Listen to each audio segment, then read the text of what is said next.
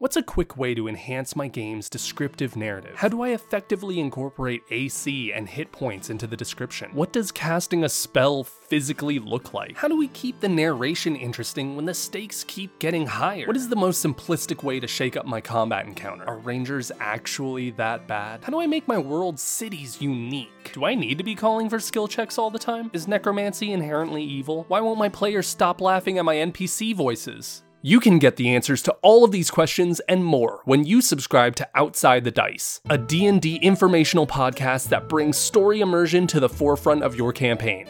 I give my thoughts and tips on when to roll dice, beefing up combat encounters, how to get the most out of world building, using roleplay to justify mechanics, homebrew ideas, and so much more. So make sure you subscribe to Outside the Dice wherever you listen to podcasts and tune in for the very first episode on Wednesday, August 5th.